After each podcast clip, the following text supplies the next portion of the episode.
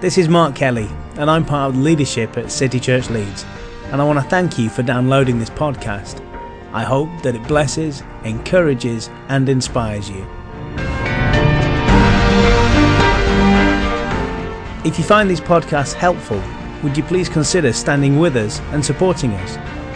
For more information about this and other resources and media, please visit citychurchleeds.net.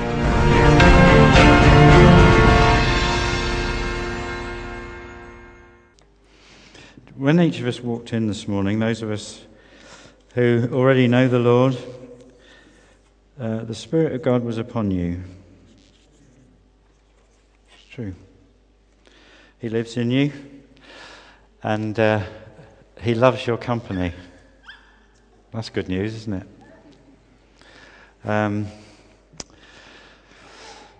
but this morning, uh, there's been something else that's been going on the, the Lord has presenced himself uh, upon us and with us corporately. Um, I don't know whether you sense that as well, but I do. Um, and I just, I just want to be open to what God is wanting to do. When, when the Lord comes, somehow kind of out of that ordinary rhythm of our life and experience, he always comes with a purpose. And uh, I just want us to be open to the purpose of God in Him coming this morning. He's still here, still with us. So, Father, we want to. Um, we want to be open hearted to you this morning. We want to uh, welcome you. We want to say, Holy Spirit, you are free. You, yeah, Access all areas is all we can say, Lord. We just want you, Lord, to come and to, to do whatever it is that you want to do. And um, Father, I thank you that there is no fear uh, in you coming. No fear of that unwholesome kind, no anxiety. But Lord, we just welcome you. And uh, Father, we ask you this morning just to anoint your word. Help us, Father, in our heart to engage with you, to listen, and to hear your voice. So, Father, we just say thank you. Please be at liberty to do what you want to do today. Thank you. Amen. Uh, I've called this morning uh, A Light Has Dawned, and it's a phrase which is taken from, um, originally from Isaiah chapter 9. But as we were worshipping today, and um, it may have even been during the announcements, I don't know. I just felt God speak into my own heart and say that a light is breaking on this nation. And it's, it's current. So, I believe it's happening. I believe that God is doing something with His church that's causing the light to dawn. Do you know, this morning, um, Kate and I were just sitting in our kitchen at home, and uh, I don't know how it was for you. When we got up today, wasn't it such a beautiful day? The sky was blue, the air was still, and there was just that sort of light brightness in the autumn air, you know. And uh, at the back of our, back of our um, property, there are some uh, big trees. They're not our trees, they sit in, in the grounds of somewhere else. And so the sun comes up behind those trees. And um, there came a moment that we could actually see where all of a sudden the, the whole area alongside the side of our property suddenly just burst into light as the sun appeared above the trees. And it was almost a, a kind of just a picture, really, of what I want to talk about this morning. Um, but it was, a, it was from one moment, this whole area was in just flat darkness, and then suddenly just filled with light. Um, yeah, I want to read a passage for you. And this is, I, I want to just work through this this morning. Um, it's in Matthew chapter 4. I'm going to start reading at verse 12. And we're going to go through to, I think it's the end of the chapter. So if you want to follow that with me, uh, I'm reading from the NIV, and it's a passage that we'll all be uh, familiar with, I hope.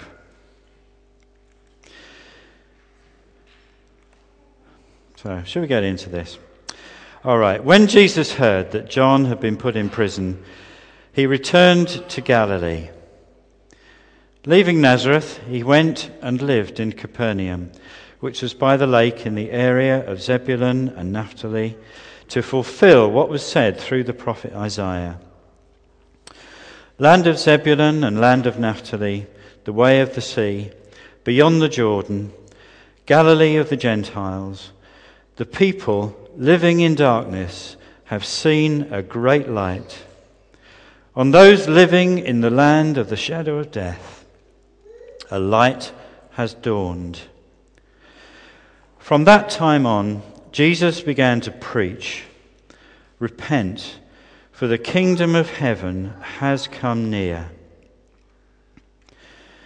As Jesus was walking beside the Sea of Galilee, he saw two brothers, Simon called Peter and his brother Andrew. They were casting a net into the lake, for they were fishermen. Come, follow me, Jesus said, and I will make you fishers of men. At once they left their nets and followed him. Going on from there, he saw two other brothers, James, son of Zebedee, and his brother John. They were in a boat with their father Zebedee, preparing their nets. Jesus called them, and immediately they left the boat and their father and followed him. Jesus went throughout Galilee teaching in their synagogues, proclaiming the good news of the kingdom, and healing every disease and illness among the people. News about him spread all over Syria, and people brought to him all who were ill with various diseases, those suffering severe pain, the demon possessed, those having seizures, and the paralyzed, and he healed them. Large crowds from Galilee, the Decapolis, Jerusalem, Judea, and the region across the Jordan followed him.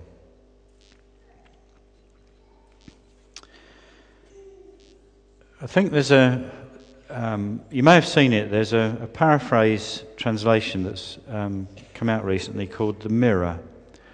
Um, and it's been put together by a guy called Francis, Francis Roi du Trois, I think it is, his name is. Um, and there's a little caption on the back of the book where it says,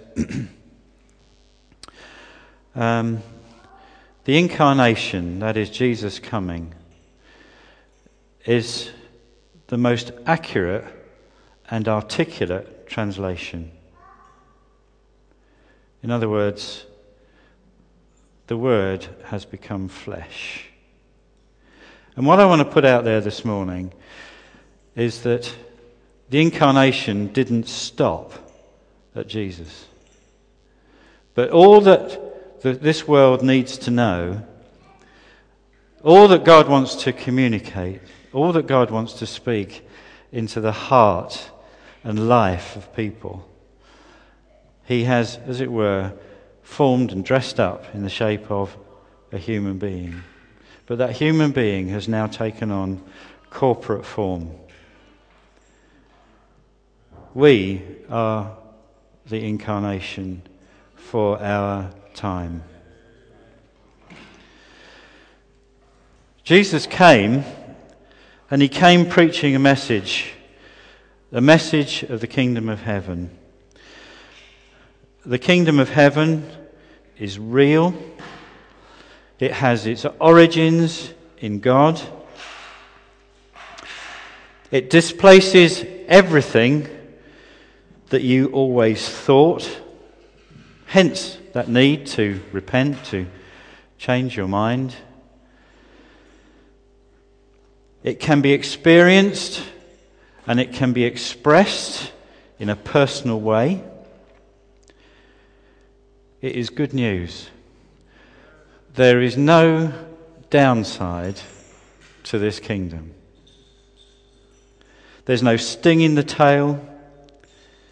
It renews and it restores everything that it touches. That is the message that we carry.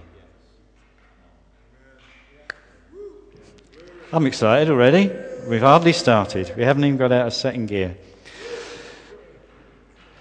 That, if you like, is a summary of what I've just read from the scriptures. That was what Jesus was actually modeling and demonstrating as he came amongst people. And the first bit of what I want to touch on this morning, it draws on what Isaiah originally said, because in, in Isaiah chapter 9, verse 2, it says this Nevertheless, well, verses 1 and 2 Nevertheless, there will be no more gloom for those who were in distress. In the past, he humbled the land of Zebulun and the land of Naphtali, but in the future, now listen to this, he will honor Galilee of the Gentiles by the way of the sea beyond the Jordan. And then he says this the people walking in darkness have seen a great light. On those living in the land of deep darkness, a light has dawned. He will honor Galilee of the Gentiles. It says how Jesus came and he, uh, he came from Nazareth and he lived in Capernaum. He came and made his home in Capernaum. Interesting, isn't it? The Bible describes Galilee as the land of the Gentiles. We think of it as being part of um, Israel, part of Palestine. At the time, we think about it as being, you know, kosher. Um, that Jesus was coming to people who already had the, the scriptures, uh, who already had the traditions, who already had the history. But Galilee was a mixture. It was a land of the Gentiles. It was a place where there were people who, seriously, they had no heritage in Israel. They had no part in the promises of God. They had nothing to expect in terms of who God was. Uh, I've always been curious about that particular passage, that story where Jesus comes, he crosses the, the lake, do you remember? And comes to the land of the Gadarenes. It's, it occurs a little bit later on in this passage. Um, and he meets, depending on which of the Gospels you read, it's either two guys or one guy, but demonized, however. And the demons plead with Jesus to send him into the pigs. Send them into the pigs. I've always been troubled by that because I thought to myself, what were these good Jewish boys doing herding pigs? Pigs were not clean. Jewish people would not have been doing that. These were Gentiles. Jesus came to a land of the Gentiles. These people who had no hope, they had none of the promises, they had none of the connection that their Jewish neighbours had across the way. But God says, in the future, I will honour Galilee of the Gentiles. Jesus came and he made his home amongst them. Now, I find that astonishing. He says to his disciples later on, Don't go to the Gentiles.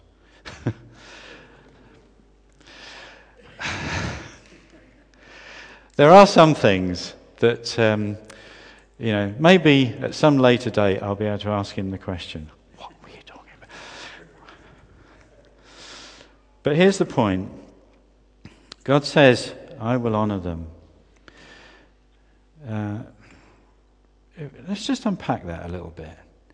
When we, when we honor somebody, um, the first thing we do, generally speaking, is we associate ourselves with them, don't we?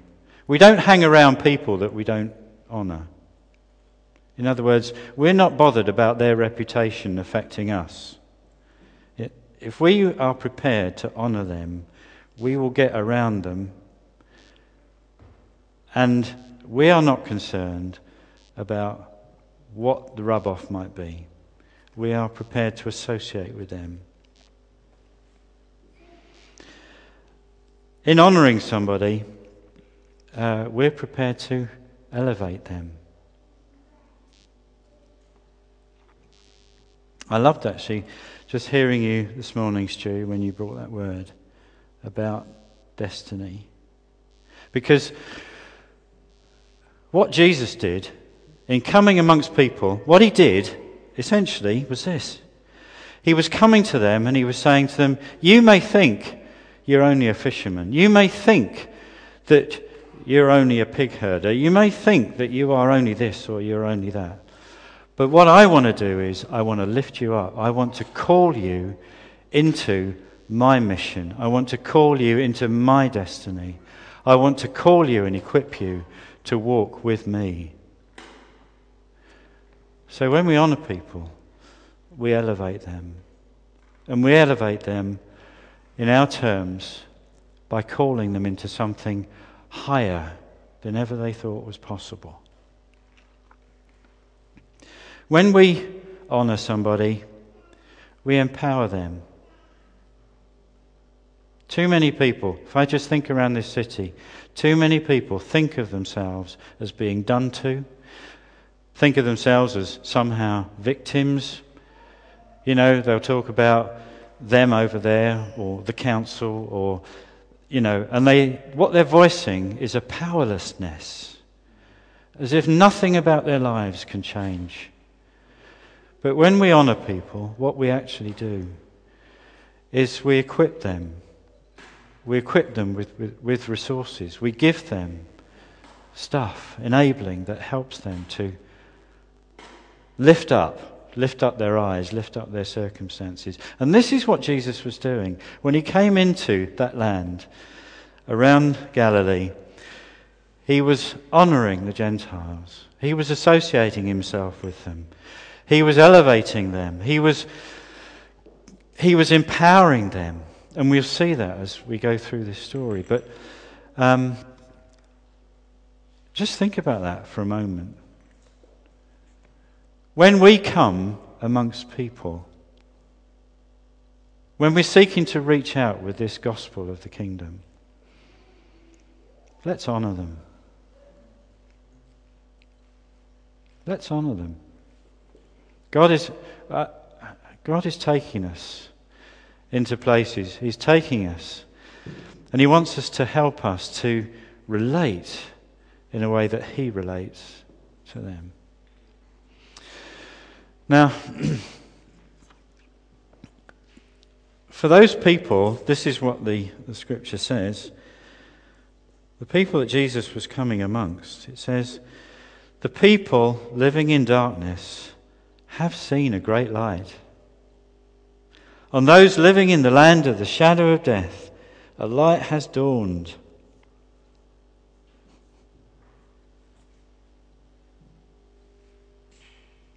Darkness.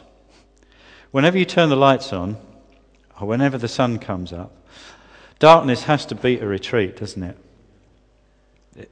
the two things don't match, they don't mix. Uh, the shadows flee. as soon as the brightness of daytime comes in, everything takes on a whole new colour, perspective. We see it clearly.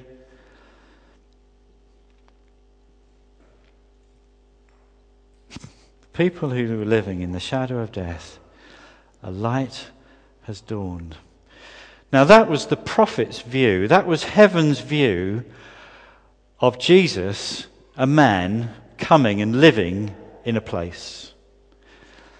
And you may have looked at that and said, well, that's an ordinary kind of thing. You know, a man turns up, he makes his home, and he comes and lives. But the prophet's view, the heaven's viewpoint was, a light has dawned. I want us to catch hold of this that where we are, the lights have gone on. And you haven't even done anything yet. But the light has turned up. The prospect for those people around you who are living in the shadow of death, the, the lights are about to go on. Now, each one of us is called to be an ambassador of heaven. Each one of us has been graced by God with the person of the Holy Spirit. Each one of us is, has been built to carry the presence of God wherever we go. Isn't that true? It's true, isn't it, Rizon? it's what we were made for. So wherever we go, God comes too.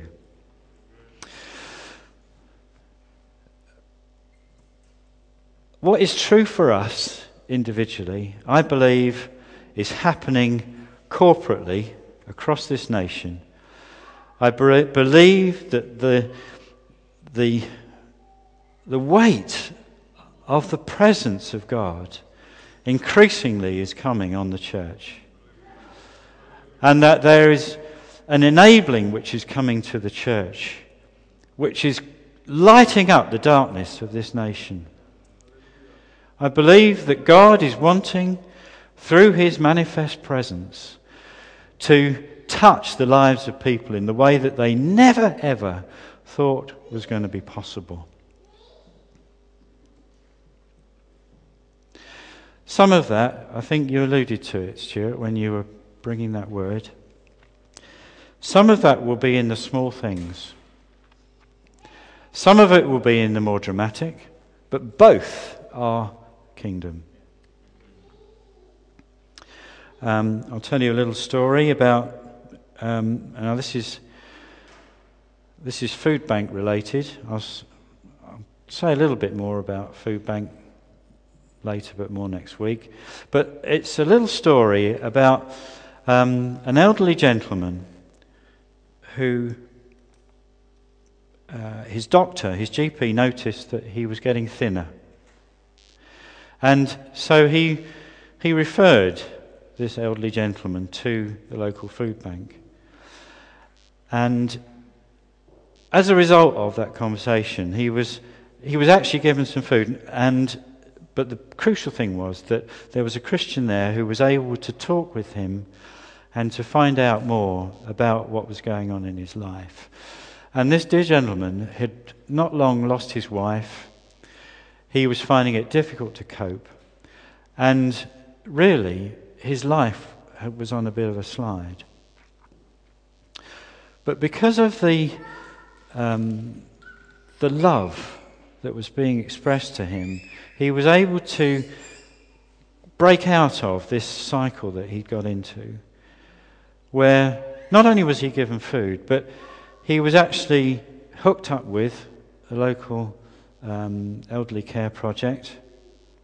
He, he, was a, he started to attend their day centre. He was also connected with their befriending scheme. So the life of this elderly gentleman changed because he came into contact with somebody who was prepared to express the love of God to him. And it came to him very, very practically. There are more stories like that. But that enterprise, that whole thing, was not just done by one person. It wasn't just done by one church. It wasn't just done by. Yeah. This was an expression of the church. And more and more, we're seeing those kind of things.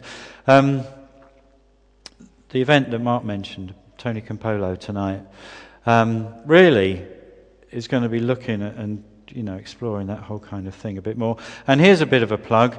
Um, I shall be doing a five-minute interview at that event um, about Food Bank here in Leeds. So if that's an added incentive to come along this evening, well, yes, you, you have the opportunity. But really, it's this that a light has dawned. When we show up, the lights come on.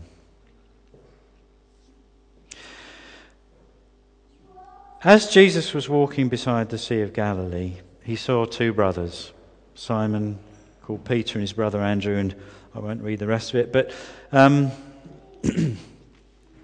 we're, enter- we're, entering a season um, which I trust and hope will not see an end, where we're going to go fishing.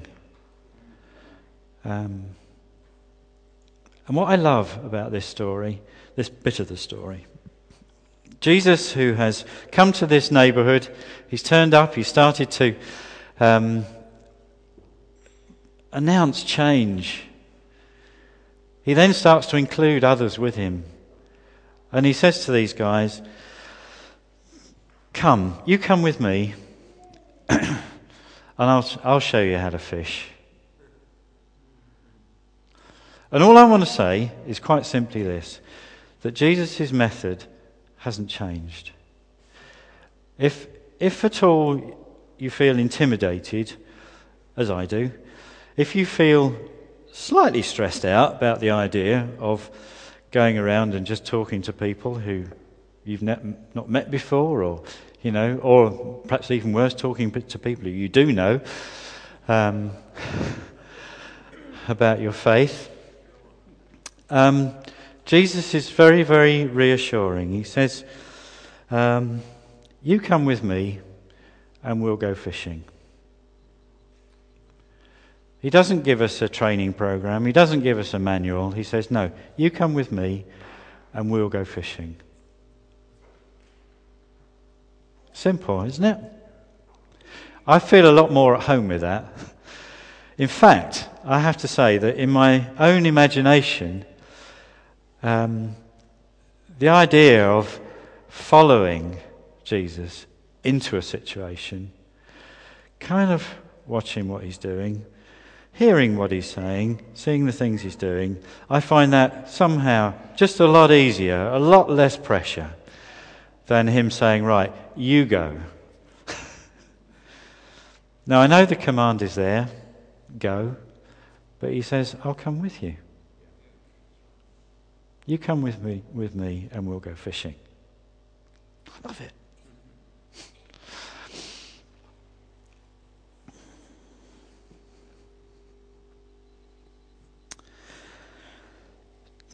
Jesus went throughout Galilee, teaching in their synagogues, proclaiming the good news of the kingdom, and healing every disease and illness among the people. News about him spread all over Syria, and people brought to him all who were ill with various diseases those suffering severe pain, the demon possessed, those having seizures, and the paralyzed, and he healed them. And large crowds, it seemed, followed him. Do you know, when I read that, well, I've, I've been in this bit of the, the scriptures for a few weeks, and it's just been just popping, um, popping for me. Uh, and it's been, been great. But one of the things that I've, I've thought to myself is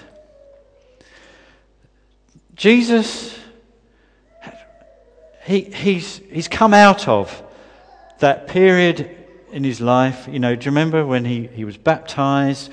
The Spirit leads him out into the wilderness. He's fasting for 40 days. He's tempted by the devil. And then we learn he comes back in the power of the Spirit.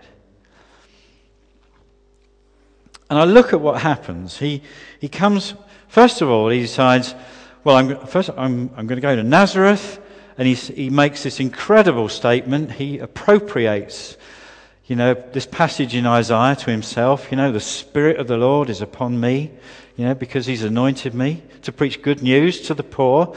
you know, and he announces this today, this is being fulfilled in your hearing. You think, just a minute, the chutzpah of the man. What, what on earth? You know? Um, and then he goes from Nazareth, he says, oh, I'm going to live in Capernaum. And then he goes around hoovering up a few fishermen and various other bods and saying, Come on, you come with me, we've got a job to do. And he goes around the whole neighborhood and um, what was going on in his mind? He said, he's, you know, he's coming up against um, sick people, blind people, deaf people, demon possessed people, and he's going, I can do something here. Bang. Uh, what was going on? He, he, where, where, was, where was the template for that? Had, you know, had he been watching some, you know, obscure TV channel? No. He, uh, there was something that was energizing him that actually made him believe that this was possible. Isn't that true? I mean, he, he had to be convinced that what he was doing, what he was embarking upon, was not the craziest thing in the world. Now, we can get really kind of spiritual about it and say, well, he, you know, he'd, he'd been baptized in the Holy Spirit and the Holy Spirit had come upon him and, you know, yeah, and? Something had to connect, didn't it, between that experience in his life and then what he started to do. Something in himself had to engage and say, actually, yeah, this is possible. Be healed.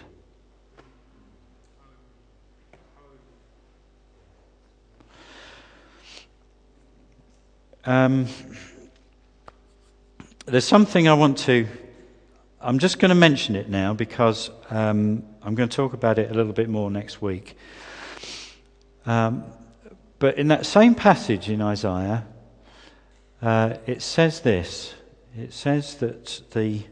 Um, do you remember? It says, To us a child is born, to us a son is given, and the government will be on his shoulders. The government of the kingdom of heaven is on the shoulders of a son. The government of heaven is family. There was a place that Jesus was coming from which was entirely to do with his relationship with his Heavenly Father. And that was the place from which he was coming. Now, I'm just going to leave that hanging there because it has such incredible implications for us and I don't want to talk about it now, it would be too much. Um, if you read on through uh, the next few chapters of Matthew, his constant reference, Jesus' constant reference is to your Father in heaven, your Father in heaven, your Father in heaven. It's just time and time and time again. And it is a revelation which is fresh. It's a revelation which is new in the time in which he spoke. And it's a, I believe it is a revelation which is fresh, which God wants to reintroduce us to now. But I'm not going to say any more about that. I'll leave that till next week.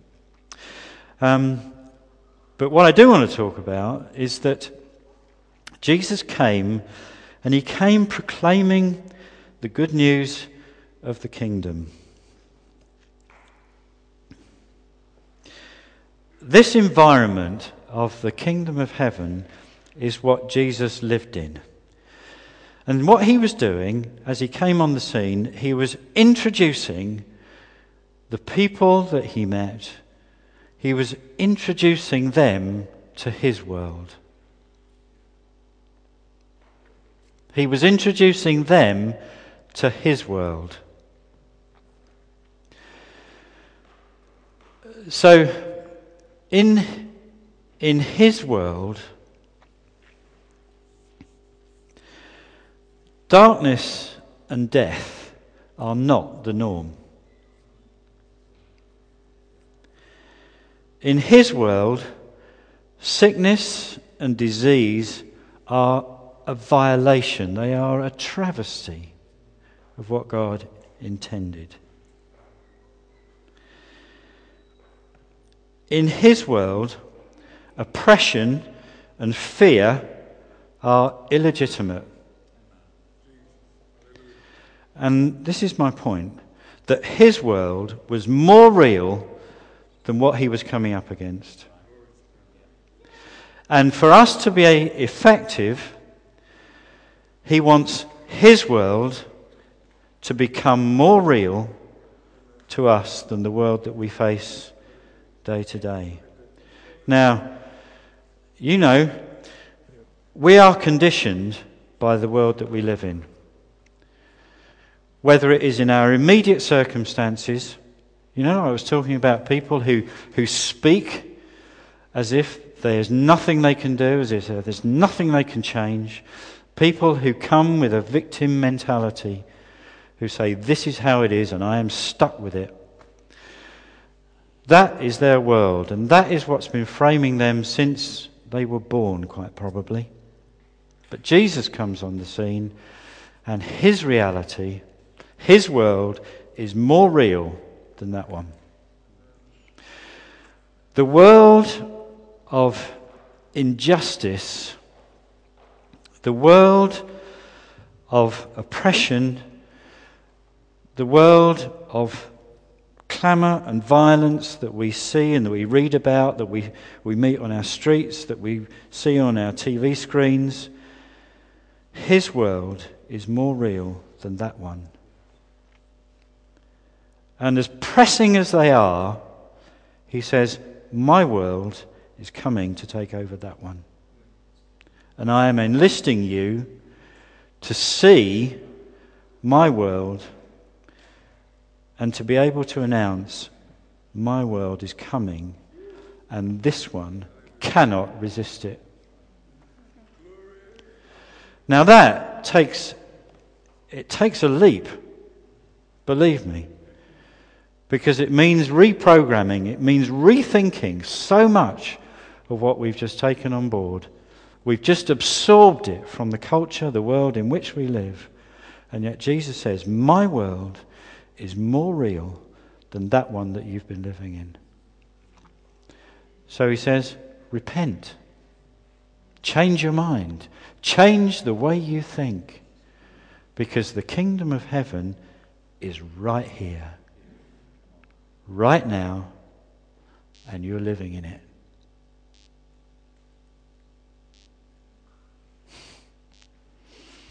Uh, I love the story. I love that bit where, you know, the guy comes down through the roof. Um, his friends let him down on a pallet, and you know the guy's paralyzed and sick. And the first thing Jesus says to him is, "Your sins are forgiven." And everybody goes, "Oh, just a minute. Hang on, that's blasphemy. Nobody can do that." And then he says, "Just so you know that the Son of Man has power." on earth to forgive sins, get up. I love it. He's saying to them, The Son of Man is on the earth. And today, folks, the Son of Man corporately is on the earth. The kingdom of heaven has arrived. The kingdom of heaven is near. The kingdom of heaven is here right now. And if we will only start to see things as He sees them, to see that those things are wrong, illegitimate, out of order, then we start to take an authority because He says the Son of Man has power on the earth to forgive sins. And just so you know, Get up. Now, we're going to be going to places, you know, we'll be out in the street, um, refreshing people. we'll be doing stuff in, uh, in Alpha and all that kind of thing, but I don't, really, really, I don't want us to restrict it to, to events. I want, us to, I want for this to become our way of life. I want for this to be, for the kingdom of heaven to be so real that when we see stuff which is out of line and out of order, we say, hang on a minute, that does not belong, that does not fit, I'm coming.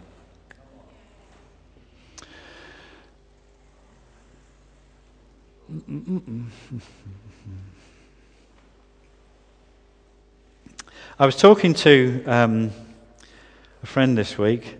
Um, he's a minister who only came to the country, uh, not to the country, yeah, about 18 months ago. Came to work here in Leeds. He's in South Leeds. Um, I think it was June 2012 when uh, he first took up uh, leading this particular congregation. That congregation was around about 60 people at the time. It's now 120. Um, I said to him, What did you do? He said, I just went and preached the kingdom. Um, there's a whole traveller community in South Leeds, a permanent site, but it's a traveller community, Irish travellers. Um, loads of them born again.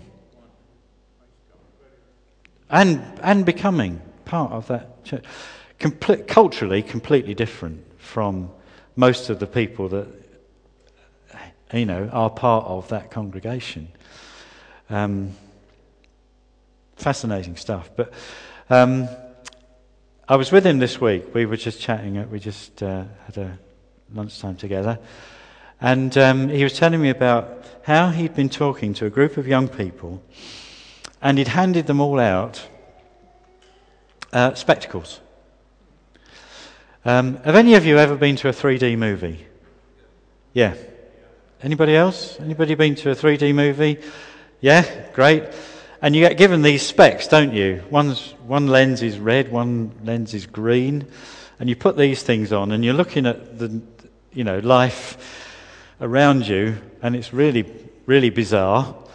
Things are not in focus, and um, then you look at the screen, but and all of a sudden things start coming off the screen at you because you've got these glasses on. And he, his simple point was, what, you, what glasses are you wearing?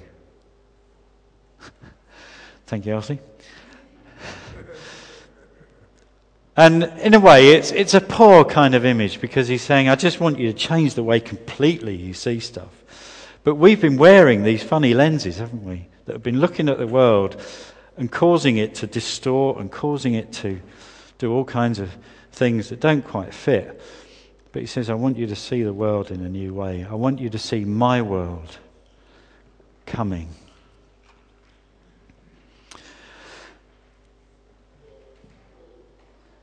I'm, going to, I'm just going to stop there. Um, I'm going to have a chance to carry on next week. And I just want to give you a little bit of a trail uh, about next week. Uh, I want to be able to do two things. Um, we have set ourselves the prospect of, of reaching beyond ourselves, of reaching a wider community of people uh, we, we, we just need the resources to do that. And so, in two weeks' time, we will be bringing a heap offering. And um, so, next week, I want us to, to just zero in on what it means to be a people who live from and give from a relationship with our Father in heaven. Uh, I'm not preaching up an offering. I just simply want us to see how our givenness of life comes out of our relationship with our Heavenly Father. Um, so, in two weeks' time, we'll be bringing an offering, but next week, that's what I want to be talking about. The other thing I want to just share briefly, because again, in two weeks' time, what we want to do is to bring food items that we can contribute to the local food bank. Um, these food items will be used for people who are in some kind of food crisis like that elderly gentleman I was just telling you about. Um, I'll probably tell you some more stories then. But um, what we will be doing on that, that in two weeks' time is bringing food and we'll bring money. Um, it's because we want to be able to express the arrival of this kingdom that we're talking about. Um, we'll have some information about the kind of food items to bring. Uh, it will be non perishable stuff um, so that it can be collected and stored. So that's what um, next week I want us to focus on.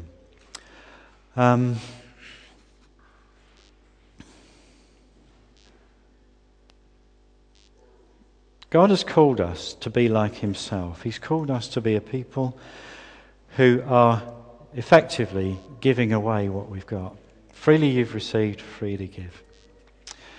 Um, and the emphasis this morning has been on what we've been giving, or what we are in a place to be able to give away, and how we're able to do that. Um, but I just do want to take a moment. I want to say, if I'm looking around, I'm not sure I'm seeing anybody here who's not born again, but it may be it may be that you're saying in yourself, do you know what? I've been so off the pace for so long, I just really want to come back. I want to get back on song with God. I want us to pray. Um, I also want to say that this kingdom is for us. That these things that we, you know, this world that Jesus lives in, he says, I want you to live in this world. I want it to be your reality so that the things which have been a, a pressure to you,